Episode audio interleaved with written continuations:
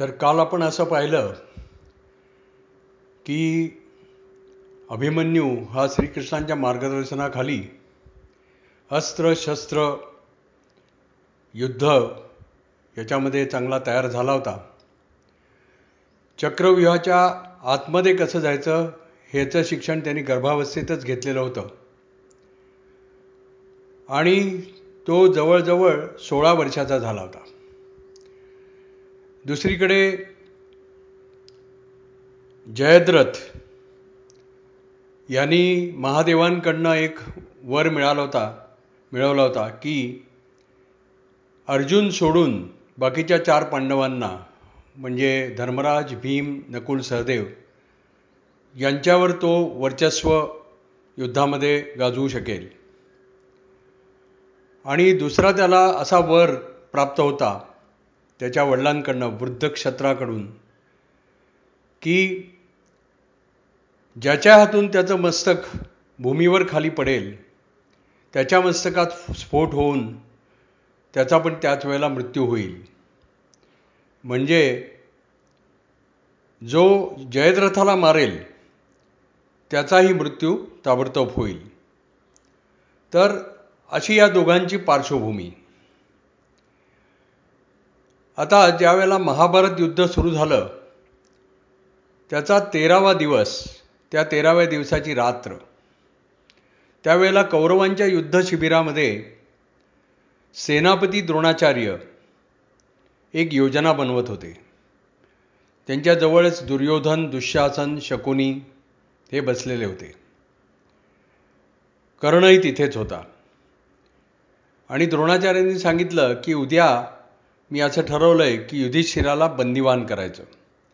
युधिष्ठिराला बंदिवान केलं की तो दुर्योधना तुझा दास होईल आणि मग तू त्याला त्याचा राज्याचा मोह सोड आणि निघून जा असं सांगू शकतोस आणि हे युद्ध ताबडतोब थांबेल. आपला विजय होईल. त्यासाठी मी एक मोठा मोठी योजना केली आहे की मी चक्रव्यूह करणार आहे कौरव सेनेचा. आणि त्या तो चक्रव्यूह भेदण्याची भेदण्याचं मी आवाहन करणार आहे पांडवांना. आता असं आहे याच्यामध्ये एक अडसर असा आहे की श्रीकृष्ण आणि अर्जुन या दोघांनाही चक्रव्यूहाचा भेद कसा करायचा ते माहिती आहे. त्यामुळे ते दोघंही उद्या पांडव सैन्यामध्ये असता कामा नाहीत त्यांना कुठेतरी दूर घेऊन जायला पाहिजे.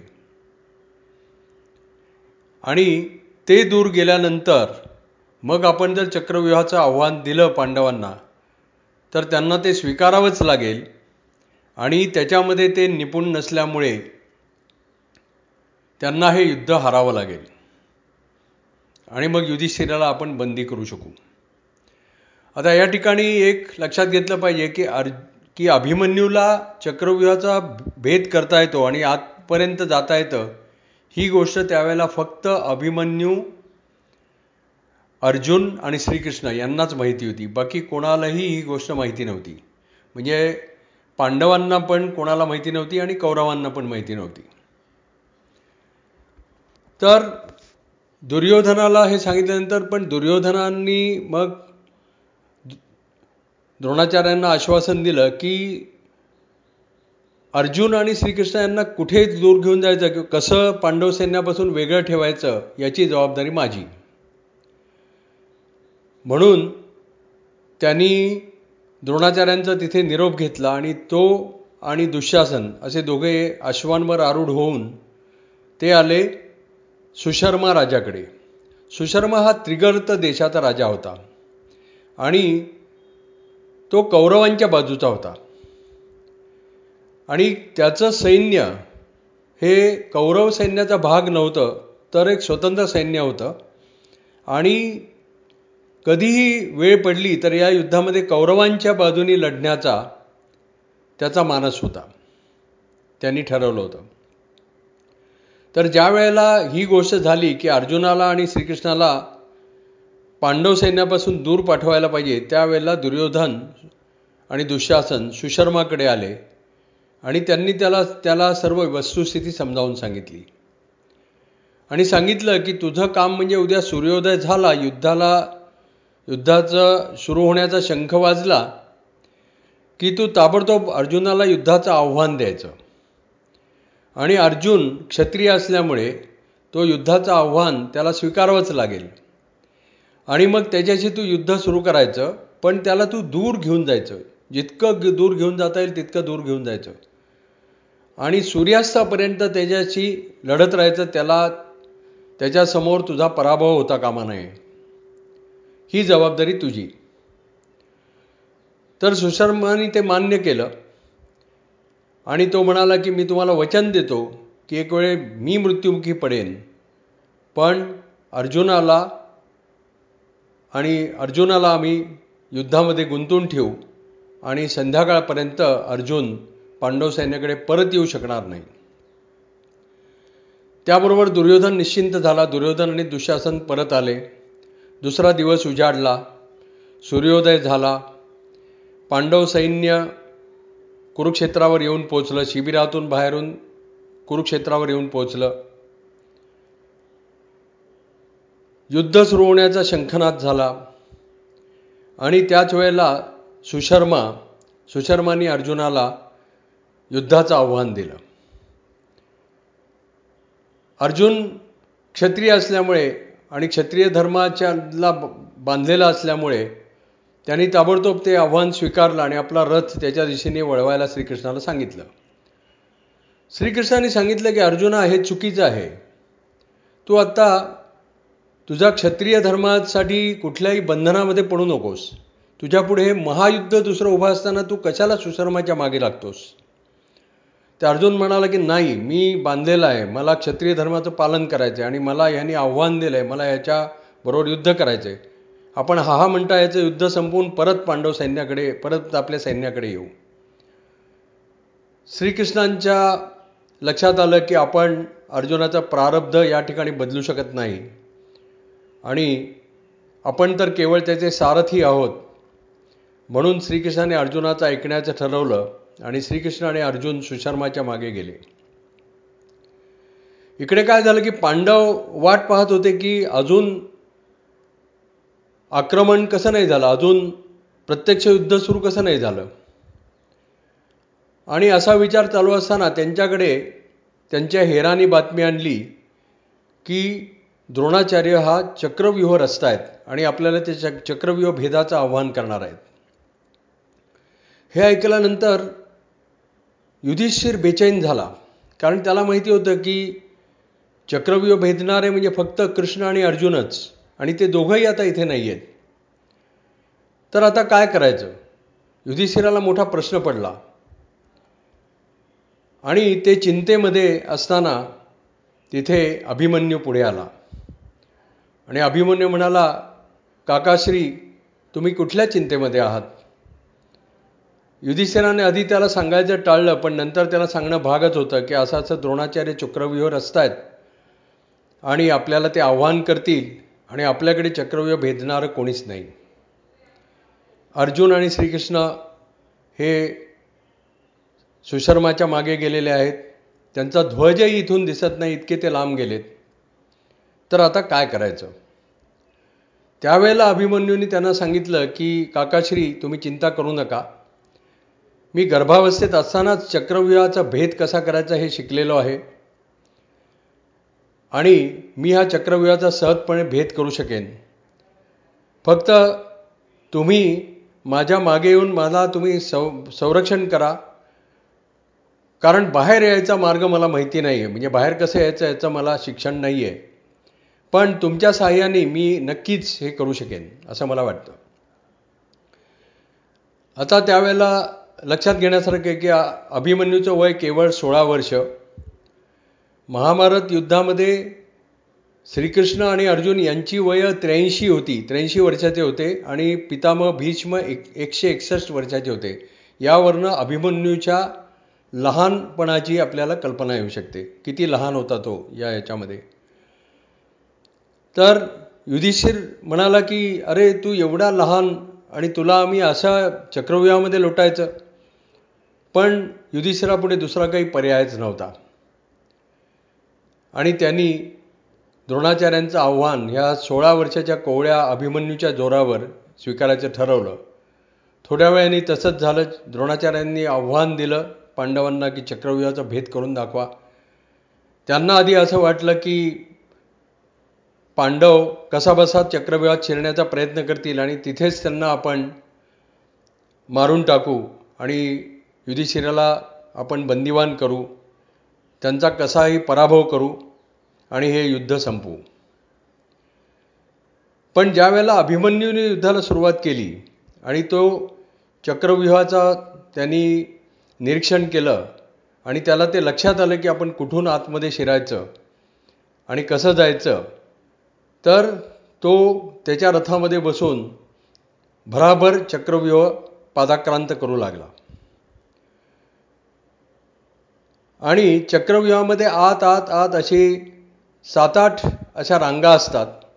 आणि सगळ्या आतल्या रांगे सगळ्यात आतली जी रांग असते तो केंद्रबिंदू असतो चक्रव्यूहाचा. आणि तिथे गेल्यानंतर योद्धा पूर्णपणे आत पोचतो. आणि मग तिथून मग नंतर मग बाहेर पडतो. तर असं करत करत अभिमन्यूचं चक्रव्यूह भेद त्याचा चक्रव्यूह भेद सुरू झाला. त्याच्या पाठोपाठ धर्मराज म्हणजे युधिष्ठिर भीम नकुल सहदेव होते. बाकीचं सैन्यही होतं. आणि भराभर अभिमन्यू पुढे जायला लागला. कौरव सैन्य आश्चर्य आश्चर्यात पडलं. कौरवांचे द्रोणाचार्य आणि दुःशासन दुर्योधन वगैरे आश्चर्यात पडले की हा बालक कसा काय हा चक्रव्यूह यशस्वीपणे पार करीत चालला आहे आणि कसा काय हा एवढा आत सहजपणे येऊ शकतो आहे याचं त्यांना आश्चर्य वाटलं. पण चक्रव्यूहाच्या नियमाप्रमाणे ते अगदी आतल्या थरामध्ये होते अगदी अंतर्भागामध्ये होते आणि अभिमन्यू तिथे पोचेपर्यंत त्यांना काही करता येण्यासारखं नव्हतं. बाकीचं सैन्य लढत होतं आणि अभिमन्यू पुढे पुढे चालला होता. आणि हा हा म्हणता तो चक्रव्यूहाच्या अंतर्भागामध्ये येऊन पोचला. त्याबरोबर असं झालं की त्या ठिकाणी त्यावेळेला द्रोणाचार्य कृपाचार्य दुर्योधन दुःशासन कर्ण विकर्ण शकुनी असे सगळे महायुद्धे होते. आणि त्यांच्याशी एकेकट्यांनी त्यांच्या एकेकाशी अभिमन्यूंनी युद्ध सुरू केलं. युद्ध करता करता या कुठल्याच महायुद्धाचं महारथीचं अभिमन्य पुढे काही चालेना. आणि ते सगळे आश्चर्यात पडले की एवढा लहान मुलगा हा आपल्याला कसा अनावर झाला आहे आणि एकीकडे दिवस पण ढळायला आला सायंकाळ होत आली आणि तरी अभिमन्यू हा सैन्याचा फडशा पाडत होता. त्यांनी दुर्योधनाचा मुलगा त्यालाही मारलं. आणि त्याबरोबर दुर्योधन संतप्त झाला आणि तो म्हणाला की आता आपल्याला सरळ मार्गाने जाता येणार नाही. म्हणून त्या सगळ्यांनी मिळून एकदम अभिमन्यूवर हल्ला केला. इकडे काय झालं की युधिष्ठिर भीम नकुल सहदेव हे अभिमन्यूच्या पाठोपाठ येत होते पण त्यांना जयद्रथाने अडवलं. आणि या वेळेला जयद्रथाला मिळालेला महादेवांचा व वर महादेवांचा आशीर्वाद त्याच्या कामास आला आणि त्यांनी भीम युधिष्ठिर नकुल सहदेव यांना अडवून ठेवलं. त्यांना त्याच्या त्यांचं त्याच्यापुढे काही चाललं नाही. आणि इकडे या सर्व महारथींनी एकत्र हल्ला करून अभिमन्यूचा वध केला. अभिमन्यू निशस्त्र अवस्थेमध्ये असताना त्याच्यावर हल्ला केला. त्यांनी रथाचं चाक डोकावर डोक्यावर घेऊन प्रतिकार करण्याचा प्रयत्न केला पण शेवटी त्याला धारातीर्थी पडण्याखेरीज दुसरं काही करता आलं नाही आणि त्याचा वध झाला. संध्याकाळ झाली सूर्य मावळला आणि इकडे श्रीकृष्ण आणि अर्जुन स त्या सुशर्माची युद्ध करून त्याला पराभव करून त्याला ठार मारून ते दोघं ज्या वेळेला परत यायला लागले छावणीकडे त्यावेळेला अर्जुनाच्या मनामध्ये अशुभ अशी अशा भावना या येऊ लागल्या आणि त्याला वाटलं की काहीतरी अघटित घडलं आहे त्याने श्रीकृष्णाला पण म्हटलं पण श्रीकृष्ण शांत होते. त्यांनी आपला रथ पांडवांच्या युद्ध शिबिराकडे आणला. तिथे सर्वजण शोकसागरात बुडालेले होते. अभिमन्यूचं शव तिथे पडलेलं होतं. आणि अर्जुनाच्या लक्षात आलं की आपण नसताना अभिमन्यूचा असा वध झाला आहे चक्रव्यूहाचं आव्हान त्यांनी आव्हान त्यांनी स्वीकारलं आणि त्याच्यामध्ये त्याचा वध झालेला आहे. अर्जुनाला अतिशय संताप आला की या सगळ्यांनी दुर्योधन दुःशासन कर्ण यांनी सगळ्यांनी मिळून एकट्या अभिमन्यूवर हल्ला केला. आणि याच्यामध्ये जयद्रथाचा भाग मोठा होता. त्यांनी पांडवांना अभिमन्यूपर्यंत पोचून दिलं नाही. आणि नंतर अभिमन्यूचं शव लाथेने उडवून त्याचाही अपमान केला.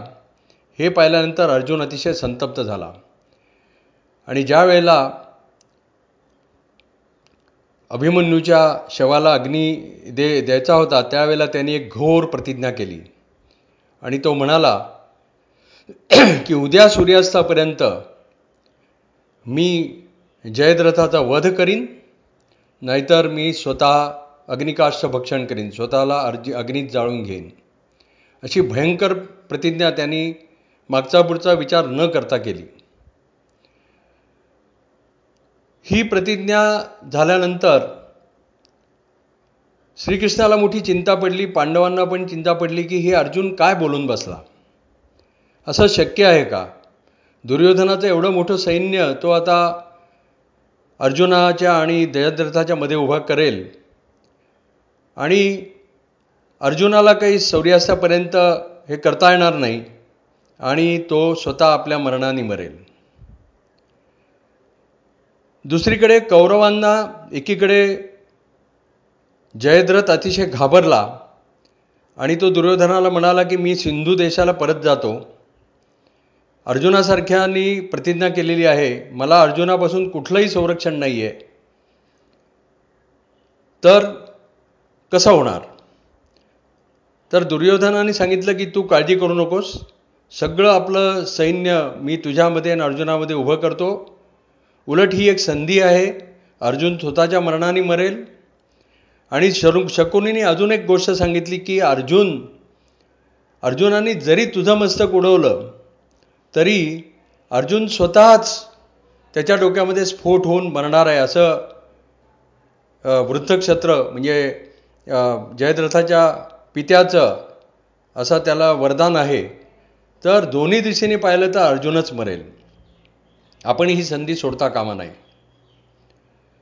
तर अशा प्रकारे कौरवांमध्ये ठरलं की दुसऱ्या दिवशी महत्त्वाची योजना म्हणजे जयद्रथाचं संरक्षण करायचं. दुसरा दिवस उजाडला सूर्योदय झाला युद्धाला परत सुरुवात झाली. अर्जुन श्रीकृष्णांना म्हणाला की माझा रथ तू तू लवकरात लवकर जयद्रथाच्या समोर घेऊन चल. श्रीकृष्ण म्हणाले अर्जुना तू मार्ग तर बनव. केवढं सैन्यमध्ये उभं आहे तू मार्ग बनव मी तुझा रथ घेऊन जातो. अर्जुनाने प्रयत्नांची पराकाष्ठा केली. त्याच्यासमोर कौरवांचं सैन्य अजिबात टिकेना. इतकंच नव्हे तर दुःशासन दुर्योधन स्वतः द्रोणाचार्य कृपाचार्य हे सगळे त्याच्यावर एकापाठोपाठ एक चालून आले. कर्ण पण त्याच्यावर चालून आला तरी त्याच्यापुढे त्यांचं काही चालेना. असं जरी असलं तरी कौरवांचं सर्व सैन्य पार करून जयद्रथापुढे जाणं अशक्य प्राय होतं. आणि मध्ये असं झालं की श्रीकृष्णांनी रथ थांबवला. अर्जुनाने आश्चर्याने श्रीकृष्णाकडे बघितलं की एवढं चाललं होतं आता लवकरात लवकर पोचायचं आहे जयद्रथाकडे आणि श्रीकृष्णाने रथ का थांबवला. श्रीकृष्ण म्हणाले अर्जुना रथाचे अश्व थकले आहेत. त्यांना थोडी विश्रांती हवी आहे. या अवस्थेमध्ये ते तुला विजयापर्यंत पोचवू शकणार नाहीत. तेव्हा आपल्याला थोडं थांबायला हवं. श्रीकृष्णांनी रथाचे अश्व रथापासून मोकळे केले. आणि त्यांची त्यांना कुरवाळलं त्यांची पाठ थोपटली. थोडा वेळ त्यांना विश्रांती दिली आणि परत ते अश्व रथाला जोडले. परत श्रीकृष्ण रथामध्ये बसले आणि परत अर्जुनाचं आक्रमण सुरू झालं. मध्येच धुळीमुळे असं वातावरण व्हायचं की सूर्य सूर्यास्त झाला की काय? किंवा असं धुळीमुळे सगळीकडे थोडासा काळोख वाटायचा. पण सूर्यास्त व्हायला अजून बराच वेळ होता. एवढ्यामध्ये असं झालं की एवढं सैन्य कौरवांचं मारलं गेलं आणि एवढे एवढं अर्जुनानी संहार केला की आता लांबून श्रीकृष्णाला जयद्रथ दिसू लागला.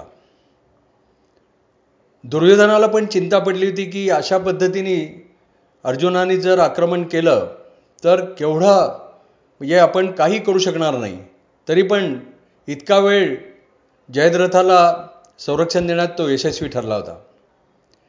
श्रीकृष्णाच्या लक्षात आलं की आता काहीतरी केलं पाहिजे. या पद्धतीने जयद्रथापुढे जयद्रथाजवळ जाणं अशक्य आहे. म्हणून त्यांनी आपल्या मायेनी सूर्यावर आच्छादन घातलं. आणि असा आभास झाला की सूर्यास्त झाला. सूर्यास्त झाल्याबरोबर कौरव सैन्यामध्ये आनंदाची लाट उसळली. आणि जयद्रथ जो सगळ्यात मागे होता तो आता सगळ्यात पुढे आला कारण त्याला एक गंमत बघायची होती की अर्जुन आता कसं अग्नीमध्ये स्वतःला समर्पण करतोय. एकीकडे अर्जुन निराश झाला अतिशय थकलेला होता निराश झाला त्यांनी गांडीव धनुष्य खाली ठेवलं. आणि त्याच्या त्याला दिसून आलं की आता आपल्याला अग्नीमध्ये स्वतःला जाळून घेण्याखेरीज दुसरा पर्याय नाही. एवढ्यामध्ये एक आश्चर्य झालं.